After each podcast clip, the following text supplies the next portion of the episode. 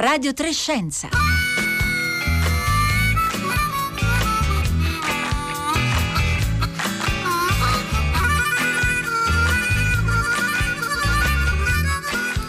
Buongiorno da Rossella Panarese, sono le 11.30 e buongiorno da tutto il gruppo al lavoro, Giovanna Insardi alla console, Daria Corrias in regia, Marco Motta, Paolo Conte e Roberta Fulci in redazione. Oggi la puntata di Radio Trescenza è dedicata al National Geographic Festival delle Scienze eh, di Roma che è cominciato lunedì con un programma molto ricco, particolarmente ricco in questa fine di eh, settimana. Noi lo seguiremo anche domani alle 10.50 grazie ai colleghi di A3 e, e alle 16 dentro Piazza Verdi e, mm, e questa è la quindicesima edizione. Lo abbiamo sempre raccontato con molta attenzione, naturalmente andando lì all'auditorium, Parco della Musica di Roma, dove si è sempre svolto, naturalmente in questo anno di distanziamento fisico, tutto questo avviene online e troverete tutti gli eventi sul sito del National Geographic e naturalmente anche andando sul nostro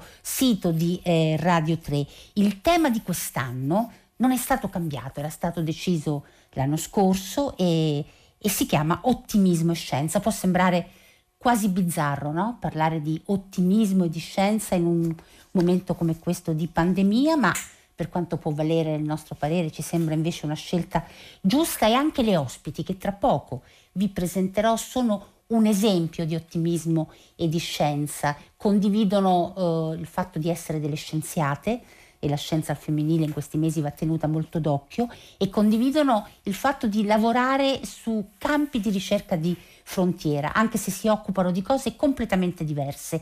L'una è una robotica e l'altra è una biofisica che lavora con un acceleratore, con un sincrotrone. E allora, intanto vi ricordo per parlare con noi il numero 335 56 34 296.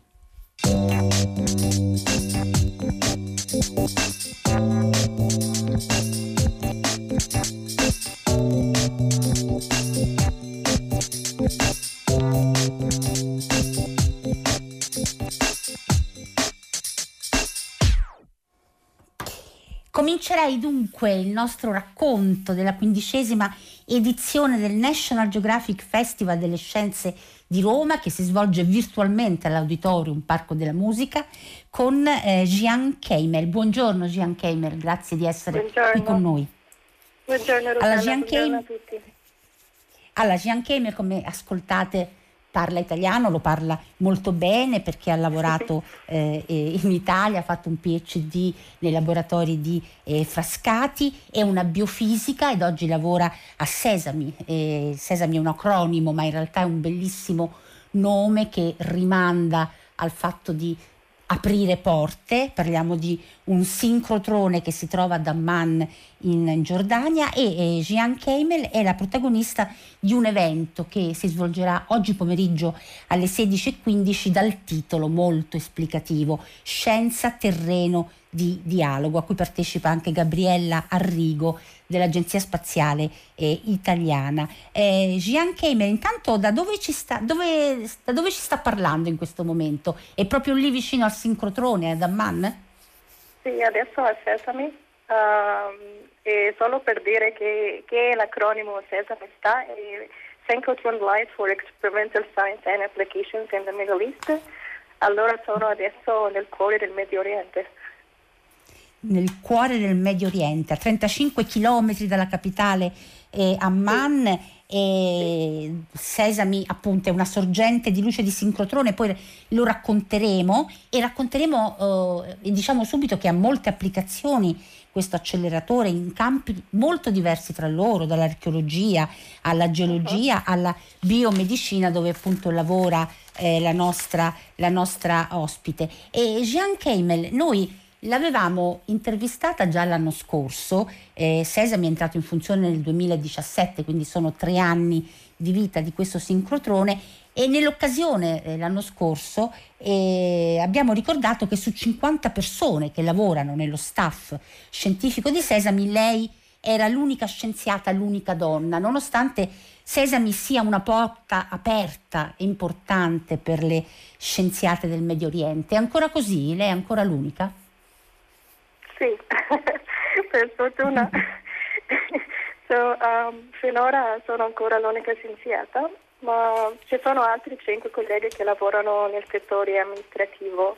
Uh, ma voglio dire anche che naturalmente ci sono anche molte uh, scienziate uh, delle regioni e anche dall'Europa che vengono, vengono qui solo per, per, fare esperimenti e questa cosa per noi ci dà un effetto molto piacevole.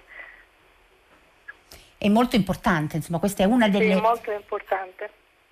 È una delle porte a cui questo acronimo Sesami fa eh, fa riferimento e anche l'incontro che lei avrà oggi pomeriggio. Sesame è davvero un laboratorio speciale perché ehm, indica una possibilità di vita diversa in Medio Oriente perché eh, gli scienziati che lavorano, le scienziate come lei questo, a questo sincrotrone provengono da paesi che sulla cartina geopoli- geopolitica non vanno sempre uh-huh. eh, d'accordo. No? Abbiamo Israele, l'autorità nazionale palestinese, la Giordania, l'Egitto che è il suo paese, la Turchia, Cipro, Pakistan, Iran e Turchia. Non a caso Sesami viene chiamato il CERN del Medio Oriente. Ecco, um, come, come avviene questa convivenza? Ci fa qualche esempio? Um, per essere onesta, ovviamente eh, non è una cosa facile, è una sfida. Um, soprattutto um, se c'è qualcosa um, che sta succedendo intorno a noi, come, come uh, una guerra, una rivoluzione, quelle sono tante nella nostra regione. Um, per renderlo chiaro, um, come hai detto tu, i membri di Sesame eh, sono otto e sono Giordania, Egitto, Palestina, Israele, Iran, Turchia, Cipro e Pakistan se qualcuno ha sufficiente attenzione um, ai membri capirà uh, immediatamente perché parliamo sempre di convivenza e sfide. Um, allora se parliamo dell'inizio non posso dire come questo gruppo di paesi um, ha seduto su un tavolo, è stata una strada lunga e difficile uh, per fare sesame uh, come come, come oggi, ma adesso è mm, uno dei uh, esempi di diplomazia scientifica che opera oggi nel mondo um, intero. Um, credo che il motivo è perché tutti sono stanchi e cercano la pace uh, in un modo diverso. E per fortuna per noi siamo tutti scienziati e allora usiamo il linguaggio della scienza che come sapete è un linguaggio uh, unico e penso finché parliamo questa lingua della scienza metteremo questo posto in operazione. E, come, come, sapete tutti per fare la scienza ci vuole pace e per fortuna è qualcosa che abbiamo dentro questo posto. Per ora, per ora, non si sa mai, ma per ora sì. Ma per ora è così. Kemel, lei usa lo stesso linguaggio, non a caso, di Fabiola Gianotti, che è a capo del CERN di Ginevra, che ci ricorda sempre che la scienza può essere un modello di pace e di convivenza, figurarsi in un luogo così difficile no? come il Medio Oriente, come lei ci sta eh, per l'appunto eh, raccontando. E Jean Kemel, tra l'altro, lavorare insieme non significa venire meno alle proprie identità. Lei lo ripete sempre, lei tiene molto sue, alla sua identità di donna, di egiziana, di musulmana e di scienziata. Questa idea di essere quello che si è in un rapporto di pace, di linguaggio unico, insomma, credo che sia una delle cose a cui lei personalmente tiene, tiene di più, è così? Um, allora questa cosa sta diventando un uh, slogan per me, è una frase che ho iniziato in un discorso TEDx. E, um, è molto vero che tengo molto la mia identità, ma il motivo per cui ho detto questa frase sono egiziana, musulmana e scienziata nel discorso di TEDx era per attirare la, l'attenzione sul tema di quell'edizione di TEDx, che era rompere le regole. Allora, um, a quel tempo, anche, anche, adesso, anche per sempre, eh, volevo fare un esempio che le donne musulmane arabe possono essere anche brave scienziate se gli dà la possibilità e anche se le donne arabe musulmane eh, possono rompere le regole se lo vogliono. E allora per sempre, um, come hai detto, io tengo questa identità. Adesso di più, di più. di più ancora. È molto bella questa idea di rompere le regole e di ricordarsi che appunto le donne eh, del Medio Oriente, come tutte le donne del mondo, come tutti gli uomini del mondo, possono essere dei grandi scienziati e lei lavora in un campo di eh, eccellenza. Allora abbiamo ancora un paio di minuti, Gian Mel, ma vorrei che lei ci raccontasse il lavoro che fa a Sesami, che è un sincrotrone, che quindi è un acceleratore di elettroni che genera una luce, una luce di sincrotrone, molto utile per studiare molecole e materiali, come metterli sotto a un microscopio potentissimo, come fosse una sonda. Ecco, lei per cosa la utilizza questa luce di sincrotrone? Um, mi ripeti per favore? Qual è il suo la, lavoro la con, lì a Sesami? Sì, e che, come ah. usa la luce di sincrotrone? Abbiamo ah. un minuto, se riesce a sintetizzare in un minuto ah il suo lavoro che è molto complesso in realtà. Uh, ok, allora come hai detto il sincrotrone è una sorgente di luce potente, potentissimo, è, è, una struttura basata su un acceleratore, abbiamo um, raggi X e infrarosso per studiare diversi campi di materiali. Uh, per esempio fisica, chimica, medicina, archeologia, beni culturali. E per quale che uh, sto facendo qui sono uh, lavorando con l'infrarosso, uh, con le utenti di, ses- di Sesami allo, nello studio di diverse applicazioni. Sempre nel campo poi della, bio, della biofisica che è il suo campo. Gian Kemel, io la ringrazio moltissimo per essere stata qui eh, con noi oggi, seppur eh, a distanza. Ricordo che lei sarà la protagonista dell'incontro di questo pomeriggio alle 16 e 15 dal titolo Scienza, terreno di dialogo, sviluppando ulteriormente le cose che lei ci ha detto. Buon lavoro, buon lavoro davvero Gian Kennel. Grazie mille. E ora vorrei dare il benvenuto all'altra ospite che ci ha ascoltato silenziosamente, credo che, che, che fosse con noi fin dall'inizio. Chiara Bartolozzi, buongiorno. Buongiorno Rossella, sì, ero, ho ascoltato con molta attenzione, è tutto molto interessante. Beh, ci sono delle cose in comune, no? Perché anche lei lavora in un campo di frontiera, anche lei è una scienziata, anche lei credo sia consapevole che oggi le donne più che mai, no?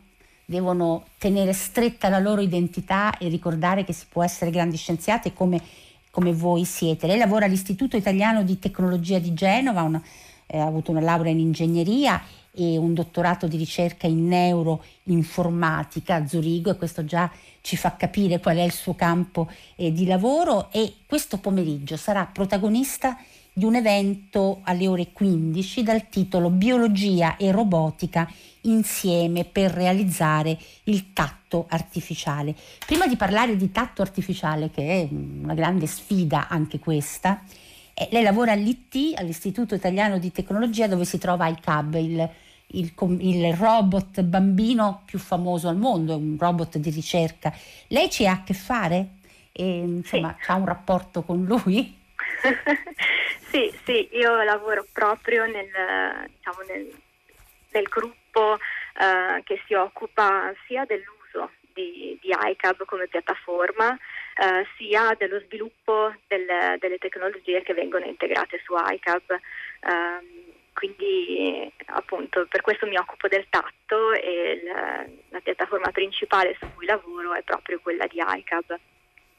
Mm, perché insomma è un, appunto una linea di ricerca ICAB, questo meraviglioso robot eh, che abbiamo anche noi visto di Radio Treccenza venendo a visitare eh, l'IT e, e, e, il suo campo di ricerca è appunto il tatto. In generale eh, lei fa parte di quei gruppi di scienziati che si guardano in giro e traggono ispirazione da quello che esiste nel mondo reale e nel suo caso quello che esiste negli esseri eh, viventi. Lei studia con i suoi colleghi la percezione tattile negli esseri umani e negli animali per sviluppare sistemi di tatto artificiale per robot ma anche per eh, protesi. Ecco, questo campo di ricerca si avvale di tecnologie che si chiamano neuromorfe. Ecco, allora ci spiega che cosa sono e quanto è difficile lavorare in questo campo? Sì, allora ha riassunto benissimo la, la mia linea di ricerca. Um, l'idea del neuromorfo è quella di guardare come uh, in biologia vengono uh, risolti alcuni problemi, cioè l'idea è uh, io voglio sviluppare un robot che sia in grado di interagire con l'ambiente esterno e di um, compiere uh, certe, certe, azioni per uh, uno scopo preciso, non so, uh, se pensiamo a un robot umanoide in una casa, so, vuole cucinare. E quindi deve capire come è fatto l'ambiente esterno, dove andare a trovare gli ingredienti, come prenderli, come mischiarli e così via. E diciamo, i computer tradizionali questa cosa non la sanno fare o perlomeno eh, ci sono stati tantissimi progressi eh, grazie all'intelligenza artificiale, ma ancora siamo molto distanti da come eh, noi eh, possiamo risolvere questi problemi per eh, agire.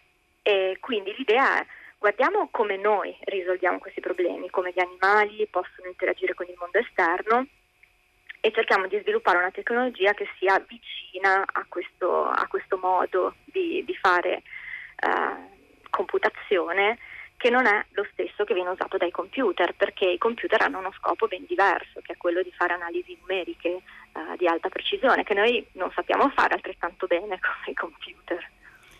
Certo, ecco, non, non, non a caso voi eh, siete definiti scienziati bioispirati, quindi proprio ispirati alle forme di vita no? che esistono eh, sul nostro pianeta e a come queste forme di vita risolvono alcuni problemi. Stanno arrivando molti messaggi, tra l'altro un po' in ritardo anche per Gian Keimel, ma intanto per lei Andrea da Sasseri fa una domanda semplice, però mi sembra eh, importante sottolinearla. A cosa serve il tatto per i robot?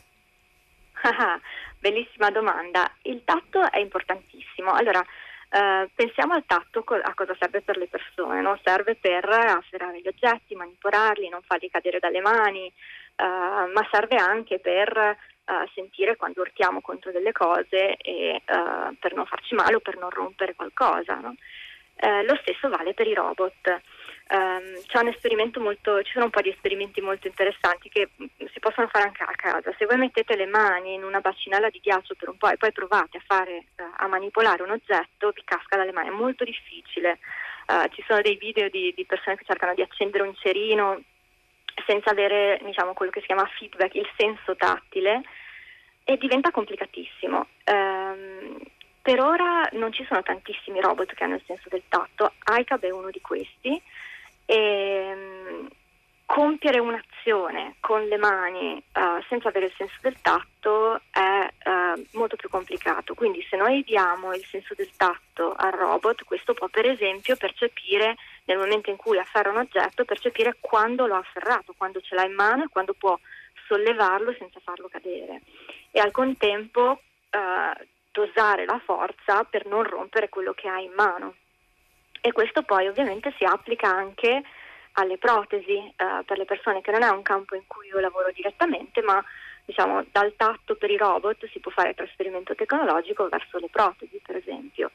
Uh, una persona che uh, per esempio ha perso una mano e, e, usa una protesi deve usare tantissima concentrazione e la visione per poter afferrare un oggetto e compiere delle azioni.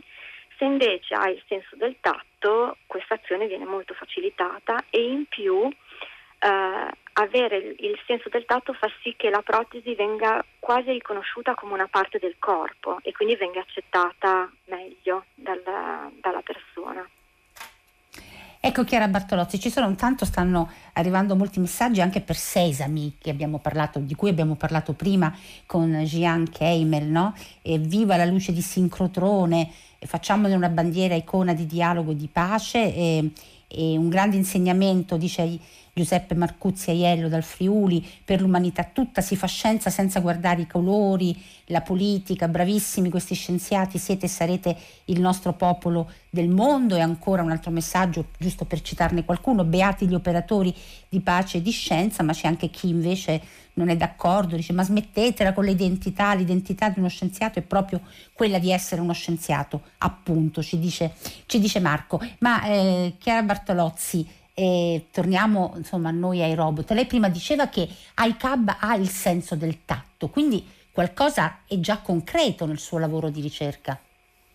Sì, um, il, il, tatto che ha iCab in questo momento ehm, che viene utilizzato eh, per varie cose, tra cui appunto eh, l'esplorazione tattile degli oggetti o anche semplicemente quando il robot è in piedi e viene spinto o urta contro una persona per capire che, che è arrivata una spinta e in qualche modo contrastare e cercare di mantenere l'equilibrio. Um, questo tipo di tatto è stato integrato eh, quando io sono arrivata in IT e non avevo ancora iniziato a lavorare sul tatto. Eh, l'idea del mio progetto di ricerca è quello di ehm, migliorare il senso del tatto di ICAB ehm, cercando di far sì che sia più ispirata alla biologia di quello che è adesso. Quindi... Ecco, quando dice ispirato alla biologia ricordiamo che significa proprio di riuscire a catturare eh, i modi in cui biologia, cioè gli esseri viventi risolvono alcuni problemi di contatto con la realtà e trasferirli e tradurli in qualcosa che possa funzionare in un robot. Questo lei sta cercando di fare con i suoi colleghi, no? Sì, abbiamo, sto coordinando in questo momento un progetto europeo che è una uh, training network, si chiama, ci sono 15 studenti di dottorato in tutta Europa eh, che lavorano sui vari aspetti di questo progetto. Abbiamo per esempio alcuni che lavorano proprio a registrare l'attività dei neuroni ehm, tattili mentre eh, le persone eh, hanno, dei, diciamo, hanno, dei, contatti sulle, sulle, dita per capire come eh, i neuroni tattili codificano lo stimolo e anche come eh, questa codifica venga, si rifletta poi nel comportamento della persona che deve fare magari una scelta sulla base dello stimolo che ha appena percepito. Quindi ci sono degli altri studenti che lavorano sugli aspetti di modellizzazione eh, per capire proprio com'è, eh, com'è fatto il, il, codice dei neuroni che eh, rappresenta gli stimoli che arrivano alle persone e poi ci sono degli altri studenti che eh, cercano di integrare questi principi sui robot e qui diciamo il, un gruppetto di studenti anche, anche di IT ehm, e ehm, che cercano di sviluppare proprio una nuova tecnologia tattile eh, che sia più avanzata rispetto a quella che è attualmente sul, su, uh, su iCab abbiamo uh, degli altri centri di robotica con altre piattaforme eh, e poi abbiamo delle persone che lavorano proprio sulle, sulle protesi per capire come meglio uh, trasmettere il segnale tattile eh, catturato dalla protesi alle persone che le usano. Intanto arrivano messaggi anche di visione di questo tipo di, eh, di, di ricerche. Eh, Chiara Bartolozzi, non lo possiamo adesso affrontare in questi pochissimi minuti, però le voglio leggere almeno un paio perché e, sono interessanti. E allora, insomma, un ascoltatore o ascoltatrice ci dice il fine ultimo dei robot è quello di sostituire l'uomo. I robot non pagano contributi e non consumano. E ancora un altro ascoltatore o ascoltatrice che non si firmano, però mettete un nome perché è bello, no? Dialogare con dei nomi eh, abbiamo già il distanziamento fisico, non vorrei avere anche il distanziamento psicologico. Allora dice questo ascoltatore o ascoltatrice, capisco la ricerca che porti allo sviluppo di protesi, ma perché sviluppare altri robot che facciano azioni umane? Ci trasformeremo sempre più in amebe? Questo mi sembra un po' eh, diciamo esagerato. Chiara Bartolozzi, credo che queste domande lei le riceva quotidianamente. Eh, sì. Le chiedo così un rapido commento che cosa, che effetto le fanno e come risponde ai nostri ascoltatori e ascoltatrici? Eh beh, noi, io mi ricollego al tema del Festival della Scienza, no? siamo ottimisti, nel senso che è vero, si può capire che le persone abbiano un po' uh, il timore degli, dei robot che sostituiscono l'uomo, Uh, sicuramente lo sostituiscono in quelle mansioni che sono molto ripetitive, molto uh, faticose. Uh, noi la vediamo non come una sostituzione ma come un aiuto. io mi sono comprata il rumba perché così non devo più passare l'aspirapolvere, non penso che mi sostituisca. il rumba, ricordiamolo, insomma, appunto questo aspirapolvere che fa tutto da solo, cioè ca- va, va, a caricarsi e poi gira eh, per la casa riesce, riesce, a superare gli ostacoli, eccetera. Meraviglioso. Sì. Quindi si è comprato il Roomba non per sostituire se stessa, ma per essere, come dire, aiutata, no? In una cosa. Esatto, sì. Eh. Quando poi mm. mi prenderà anche i piatti, li metterà in lavastoviglie, li rimetterà poi a posto, io sarò contentissima. eh, indubbiamente, vabbè, io ho un po', ho un po banalizzato e l'ho, l'ho buttata un po' più sul, sullo scherzo. Indubbiamente sono delle, dei temi che vanno affrontati uh, per affrontare come la società cambierà e, e dovremo essere pronti um, a, a, sostenere la società che cambia con l'avvento di questa ennesima rivoluzione industriale di fatto certo. Certo, e anche queste domande sono un modo per prepararsi, no? per cominciare ad analizzare eh, quello che sta succedendo in campi di frontiera, come quello su cui lei lavora. Chiara Bartolozzi, io la ringrazio molto per essere stata qui con noi e voglio ricordare non solo che lei lavora all'Istituto Italiano di Tecnologia, ma che sarà la protagonista questo pomeriggio alle ore 15, sempre collegandosi con il sito del National Geographic Festival delle Scienze di Roma, di un incontro dal titolo Biologia e robotica insieme per realizzare il tatto artificiale. Grazie Chiara Bartolozzi di essere stata con noi. Grazie mille, grazie anche a voi giornalisti scientifici che ci aiutate eh, proprio a, a, trasmettere alle persone quello che facciamo e quale sia l'importanza e tirate fuori comunque questi argomenti di discussione che sono molto molto importanti per noi. Che bello, grazie per questo, per questo, apprezzamento. E ora vorrei dare il benvenuto a Vittorio Bo. Ci siamo collegati un po' in ritardo perché avevamo delle difficoltà con il suo numero di telefono, quindi abbiamo veramente due minuti. Vittorio Boll, direttore del qua, National Geographic Festival delle Scienze di Roma. Allora, Vittorio Bo, velocemente io le faccio due domande, velocemente le chiedo sì. di rispondere. La prima è che il festival, questa edizione del festival che si svolge tutta online è cominciata lunedì scorso con un programma molto ricco che sempre più ricco anche in questo weekend che racconteremo a Radio Trescenza e con un programma ricchissimo dedicato alle scuole. Ora ne abbiamo parlato, anche tutta la città ne parla, la, la scuola è al centro di un dibattito in questi mesi di pandemia. Come sta andando? Come hanno reagito le scuole a questi vostri stimoli? Mi faccia un esempio. Benissimo.